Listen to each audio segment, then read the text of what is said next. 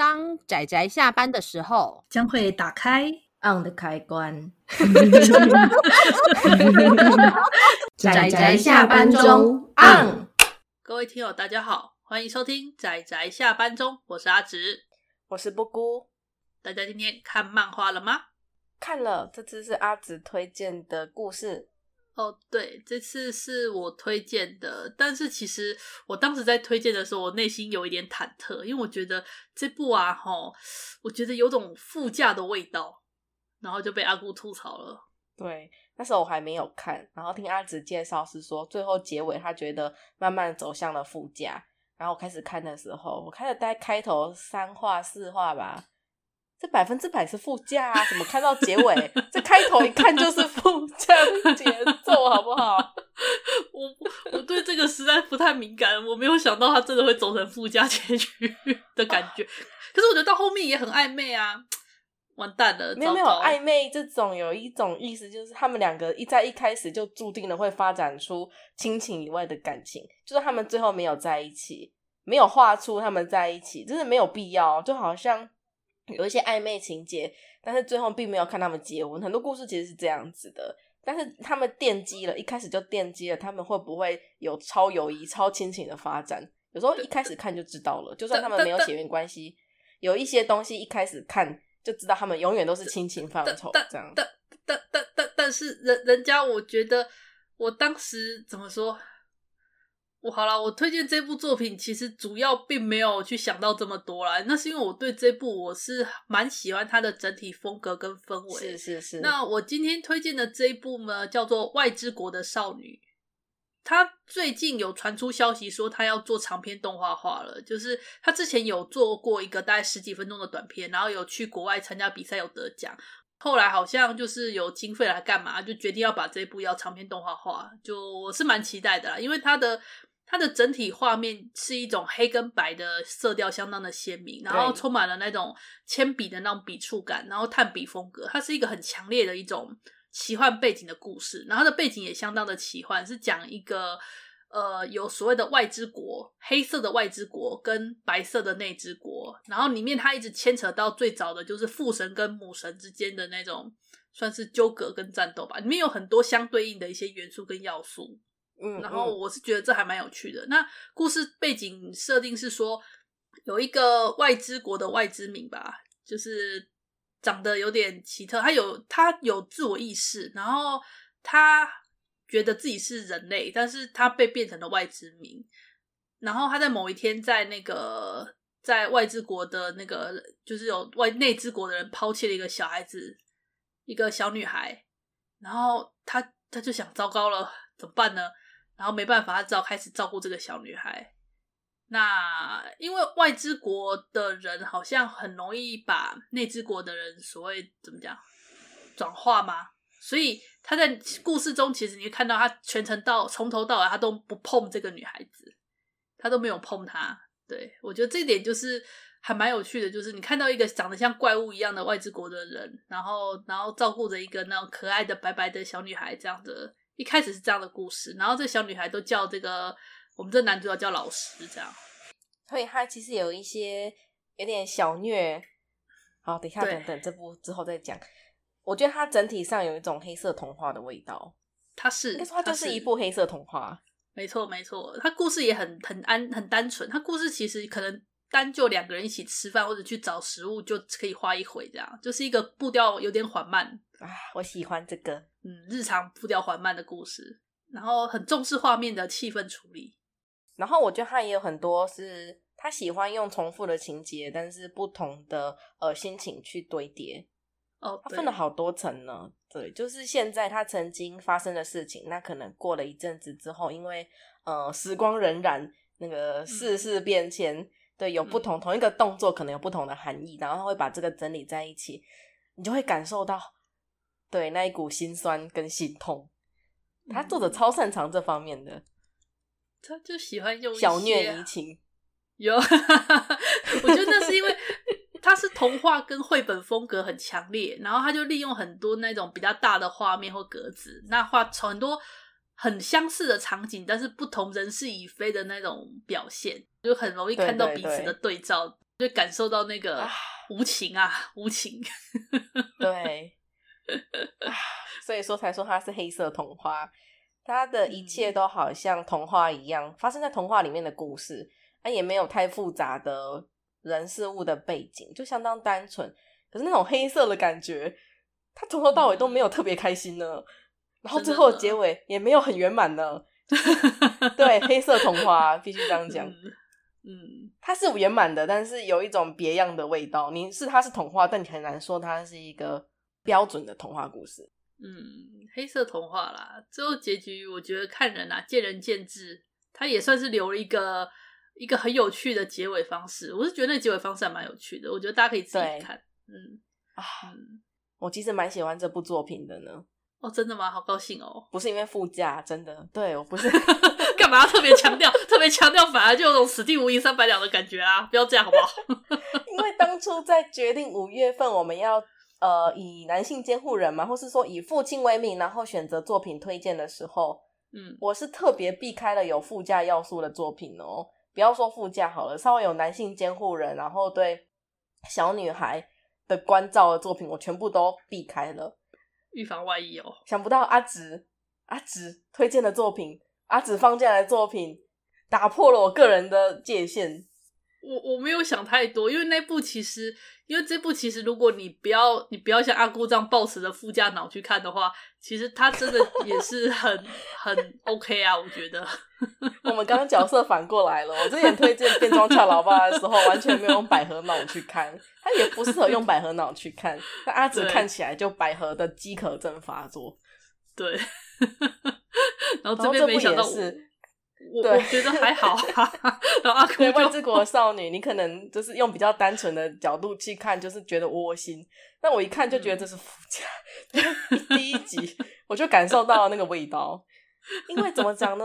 我们的男主角，我们这个外之名，他对于那个小女孩来讲，小女孩就是他的光，就是他的一切啊。他离开他，他很心痛，是已经超过一个一个监护人的范畴了，是。是，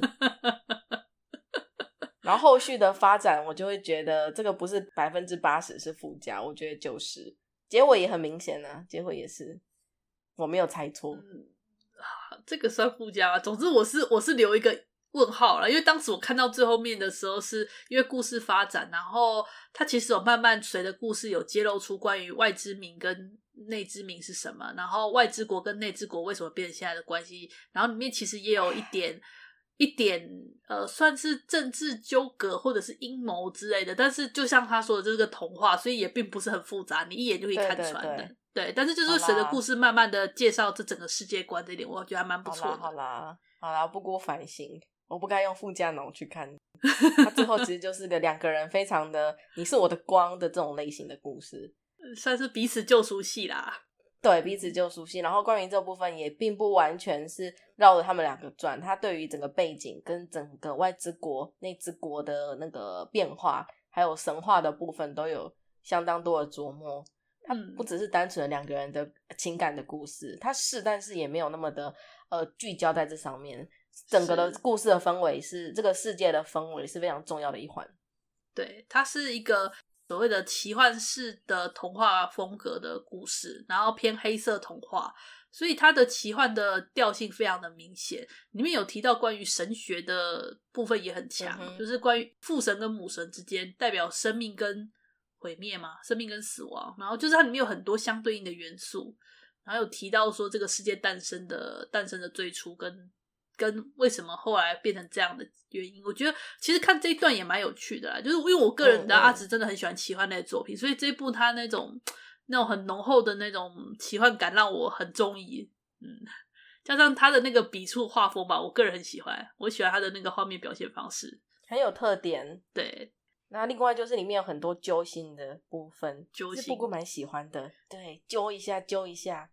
不断的揪，只是说揪到后来，对，我之前就在跟阿直吐槽，对对，里面的有一个揪心点呢，就是关于灵魂的，这样会不会捏他啊？有一点呢，反正就是总而言之，就是里面有一些剧情吧，让阿姑吐槽的要死，我就一直在笑。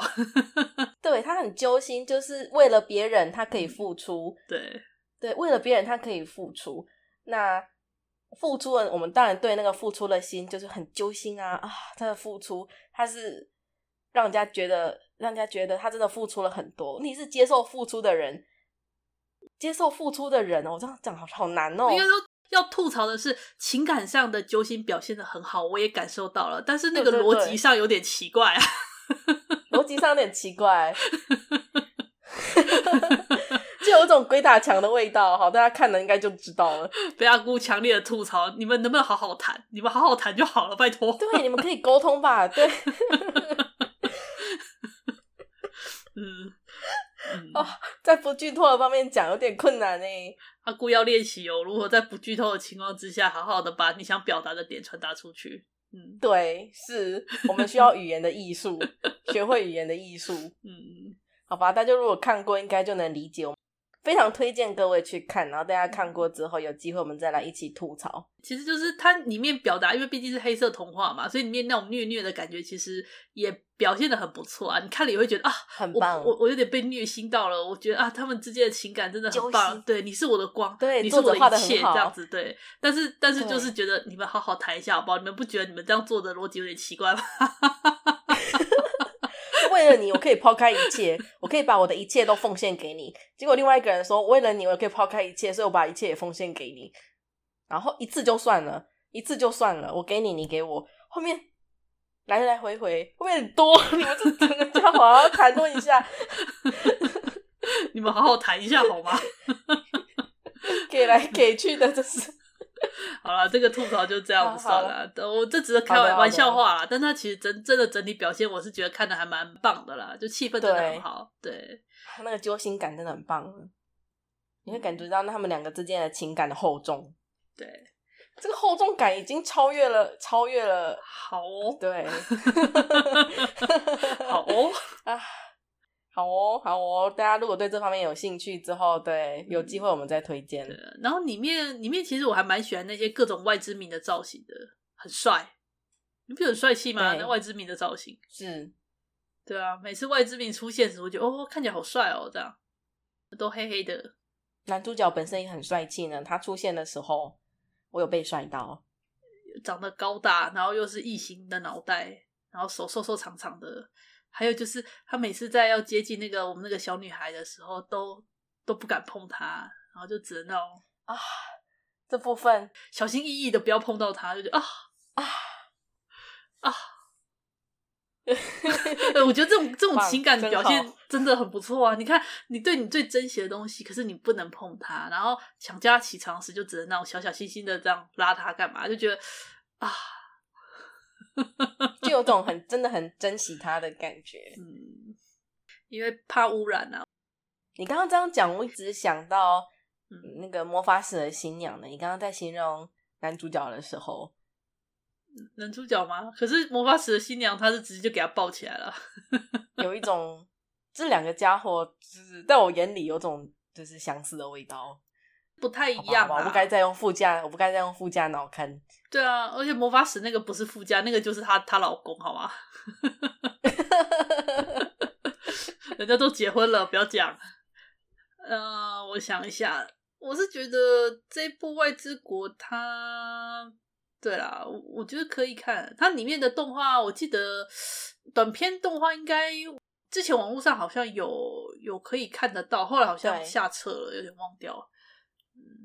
就是好像有公开，我记得之前好像说到动画化时，好像有稍微公开过一一次，他那个之前去参加得奖比赛的那个短片动画，我觉得整体表现的气氛跟音乐都很好，所以我其实还蛮期待他之后动画化，就长篇动画化之后的处理方式。嗯，对，他的奇幻感跟童话感非常的明显。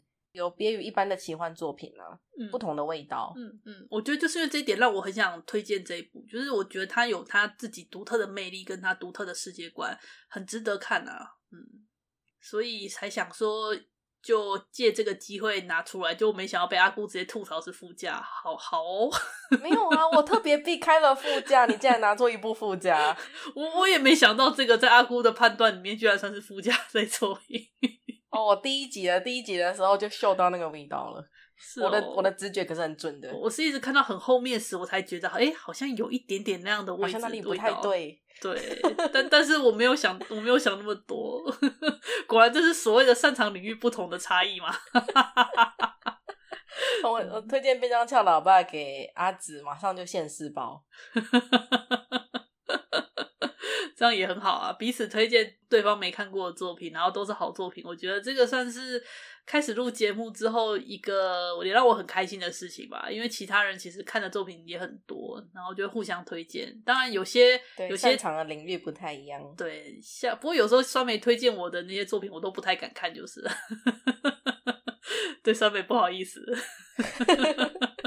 抱持着怀疑的心态。对，并不是说酸梅推荐的作品不好看，而是而是打开的过程需要勇气。对，对，好了，我觉得不能在他不在的时候偷窥他，不然每次都会，他每次都会开始抱怨说：“你都在我们不在的时候讲我坏话。”嗯，好了，总而言之，我觉得今天推荐的这部《外之国的少女》，那。呃，他在日本那边已经连载完毕了。台湾这边的话，好像还有陆陆续续的在出，但是出的比较慢就是了。嗯，希望之后如果有动画化的话，台湾可以咻的一下子把它出完。希望啦，但我觉得有人买书才是最实在的。阿 紫，你这个笑声有点 没有啦，觉得自己好像好像总是见缝插针的叫大家买书，有点不好意思。好了，那诶、欸，我们今天关于这一部《外之国的少女》，那就是一个充满了我们刚刚有提到，是一个奇幻背景相当浓厚，然后充满了黑色童谣、黑色童话风格，有点揪心，对，揪心，有点救赎的那种故事，嗯。故事其实日常的部分比较多，主要是看气氛。所以如果想要看到那种比较有情节高潮迭起的话，我觉得可以不用，对，不会，可能不会比较满足这类啦。就是它真的主要是看气氛跟看那种看那个淡淡的揪心，对，嗯，然后也是一个里面好人蛮多的故事，看的其实还蛮温暖的，可是还蛮残酷的故事。是是是，对，它残酷感还是很够的，我觉得，嗯，揪心，对，揪心，好，就是类似这样的作品，那就推荐给大家。下次下次要推荐的作品，我觉得下次的那一部应该就比较比较不会这么奇怪了啦。嗯，真的吗？你确定吗？应应该就不会那么奇怪了吧？好哦，那就希望大家会期待我们下次的作品。